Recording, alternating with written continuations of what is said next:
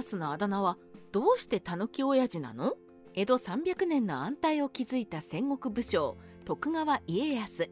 ところが戦国最後の成功者である家康の評判は織田信長豊臣秀吉に比較すると地味です。しかも悪辣な手段で豊臣氏から天下を奪ったとしてたぬき親父というありがたくないあだ名まで与えられています。でもそもそもどうして家康はたぬき親父なんでしょうか。ただ貶めたいだけなら牛親父でも豚親父でも良さそうなものですよね。たぬき親父のあだ名の理由容姿。史実の家康はでっぷりと太った肥満体型でした。家康もその体型を利用して農夫の真似などをして周囲を笑わせていたそうです。野生のタヌキも全体的に丸っこく狐のようなスマートな印象はありません。家康は容姿がタヌキのフォルムに似ていたのでタヌキ親父と呼ばれたのです。タヌキ親父のあだ名の理由年寄り。デジタル大辞典によるとタヌキ親父とは年老いてずる賢い男を罵って言う語たぬきじじいと出ています。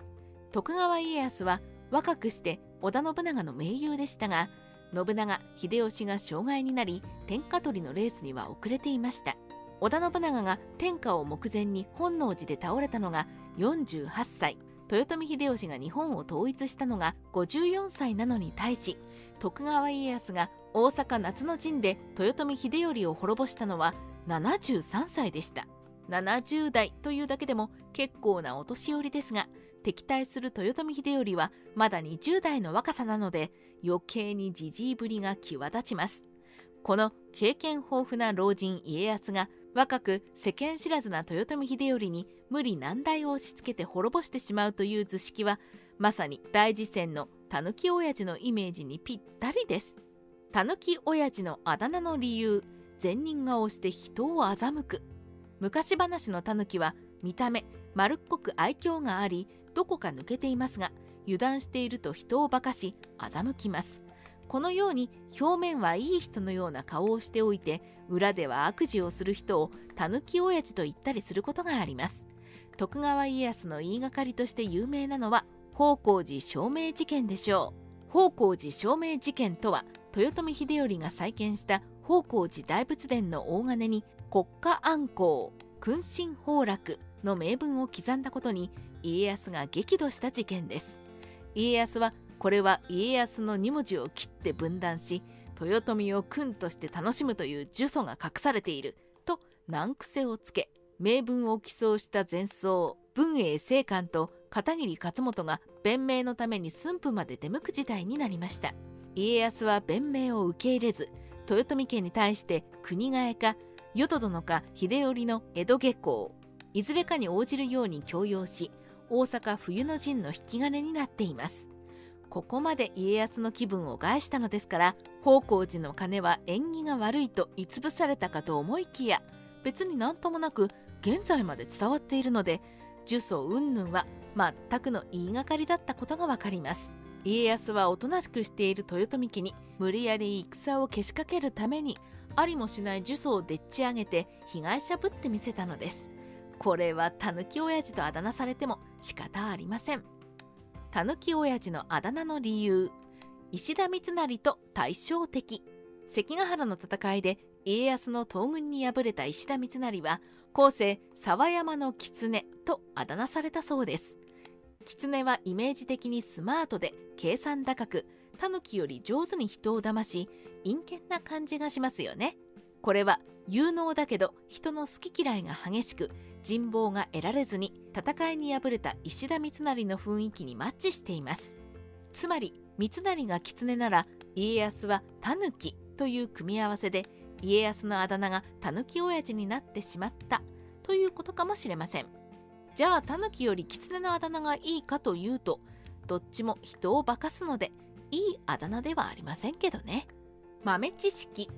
室町時代までタヌキは凶暴な獣？現在のタヌキのイメージは大きな太鼓腹に代金袋を下げてとっくりを持ってふらふら歩く信楽焼の置物そのものだと思います。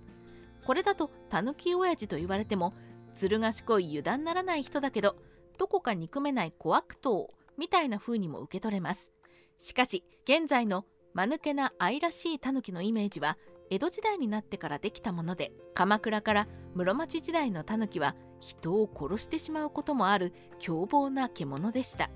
例えばカチカチ山のタヌキは老夫婦の畑を荒らして作物をダメにし罠にかかって縛られても改心したから許してくれとオーナーを騙して縄を溶かせそのまま老婆を杵で殴って殺しその肉を作っている最中のタヌキ汁の中に投げ込んでからオーナーに化け帰ってきた翁に食わせるという極悪非道な存在です。もしタヌキが室町時代までの凶悪なイメージのまま現在まで伝わっていれば徳川家康イコールタヌキという印象には多分ならないで終わったと思います。家康は狡猾な人物ですが同時に気が小さく自己保身のために弱体化した豊臣家を滅ぼそうと決意する臆病な面がありそのような英雄らしからぬ人間臭さがせこい一面を持つ狸親父のあだ名にマッチしたとも言えるのです。日本史ライターカワウソの独り言。もっとも徳川家康が狸親父と呼ばれたのは彼が生きた戦国のことではありません。もちろん家康が建国者として絶対の存在になった江戸時代でもなく徳川幕府が崩壊してから後のことです。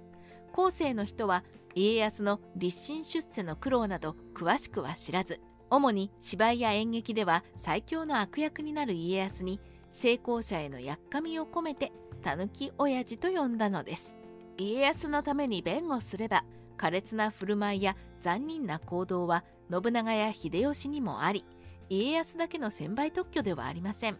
しかし最後まで残った勝者だけに全ての悪行が目立つということにはなっていると言えます。家康から見ればみんな何も知らないで勝手なことを言いよると雲の上で苦笑いしているかもしれませんね。